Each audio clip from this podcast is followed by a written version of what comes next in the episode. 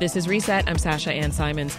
Now this week, Chicago's Latino theater community is remembering trailblazer Myrna Salazar. She was most known for lifting up Latino talent and creating opportunities for them to succeed. She also co-founded many Hispanic and Latino-focused nonprofits across the city, like the Chicago Latino Theater Alliance. Salazar died last week in her Chicago home after celebrating her seventy-fifth birthday. Joining us now to remember her legacy is Christine Perez. She's manager of arts and community partnerships at the Chicago Latino Theater Alliance. Welcome to the show, Christine. Hello. Also with us is Sara Carranza, director of communications at the Chicago Latino Theater Alliance. Hi, Sara. Hi. Thank you so much for having us. Christine, how is Chicago's Latino theater community reacting to the news? Oh, it's been um, a, a huge sorrow, um, disbelief. I mean, we were all completely shocked that this happened. Yeah. Uh, Sara, we're sure there are many things, but, you know, what was your favorite thing about Myrna? Oh. Well, her, to just try to, like, go down to one thing is really kind of hard, because I think that um, – to have had the privilege to work with her, and I know Christine can attest to that, we saw every aspect of of her identity, but um, we got to also see her side of being, you know, the mother, the mm-hmm. daughter, the sister, a, a best friend, and she was kind of that kind of person to anyone she touched. So just being able to see her have her relentless passion, but also see the amount of enormous love she had for the people around her. I think that's the thing that moved me the most, being by her side for the last few years. What do you think, Christine? What's top of mind when you when you think about Myrna? I think about her passion. I think about her hard work. I don't know anyone else that worked as hard as her. She lived and breathed this organization. And uh, because, you know, she came here as a young girl from Puerto Rico, uh, she w- she felt very passionately. It was very personal, personal for her, her um, the discrimination she suffered and all the things she's witnessed. And she was a young girl, and she really felt like what she was doing and advocating for the artists was because she could feel that personally herself. Mm-hmm. Tell us more about how she grew up, Sara. I know she was born in Puerto Rico, right?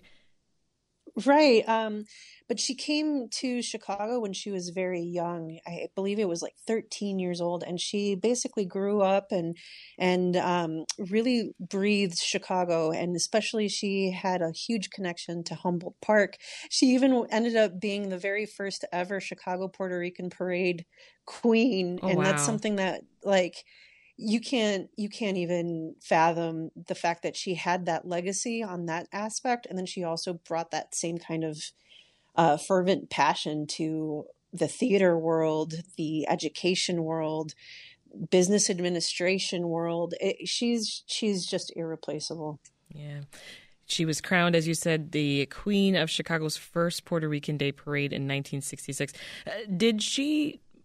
Myrna, talk about what that meant to her, like, and, and what it meant to the Puerto Rican and, and Latino community in Chicago back then, Christine? She really didn't. You know, she, we we like to tease her in the in the office and call her La Reina, but she, she really didn't talk about that, those years. She kind of um, was a little shy. She about was humble. That. Yeah. Yeah. What she really was most proud of was her work in the uh, Westtown Humboldt Park when she worked for the Westtown de- Development, and then all, all her years for the uh, Salazar, Salazar Navas, the talent agency that she ran for over twenty-five years. And that's really what most of her artists know her for, because she represented them on T V, um, commercials, stage actors, and so she'd been working with equity and for SAG for so many years, and so she knows uh, the fights that uh, are continuing today. She was um, very involved in her community. Even early on, she was an economic development specialist at the uh, Westtown Economic Development Corporation. What did she work on there, Christine?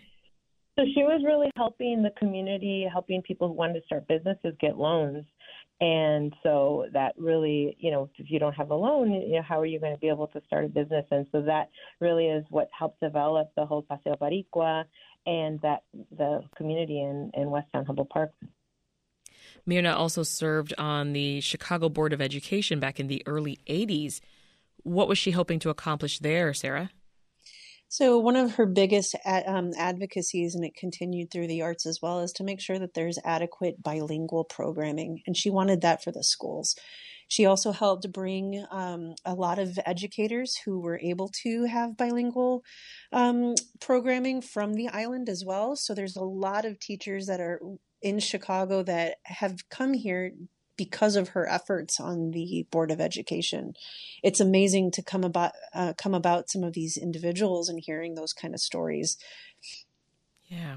This is Reset. I'm Sasha-Ann Simons. If you're just tuning in, we're talking about the life and the impact of Myrna Salazar on the city's Latino theater community. We're talking with uh, Sara Carranza, who's Director of Communications, and Christine Perez, who is Manager of Arts and Community Partnership, both at the Chicago Latino Theater Alliance.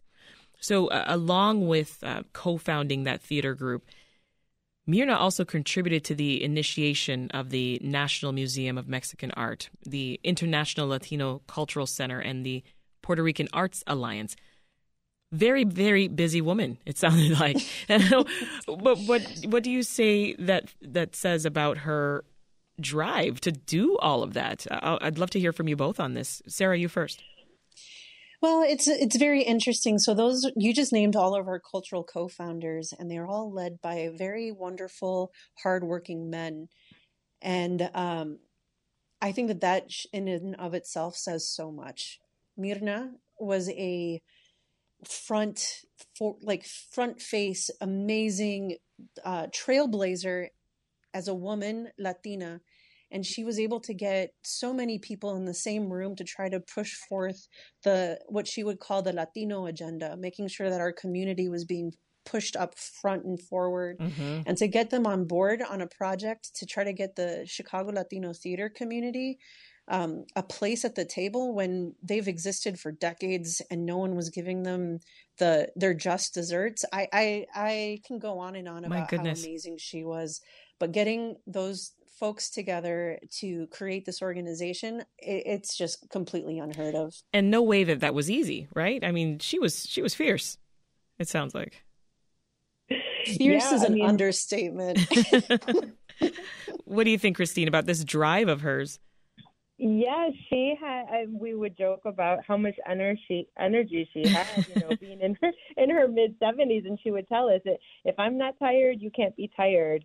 Uh, but but the, to be able to use her resources and knowing really who could help, who could collaborate together to, you know, working for the uh, International Latino Cultural Center. That's actually where I met Myrna back in like the mid two thousands when she was the director of development and marketing there.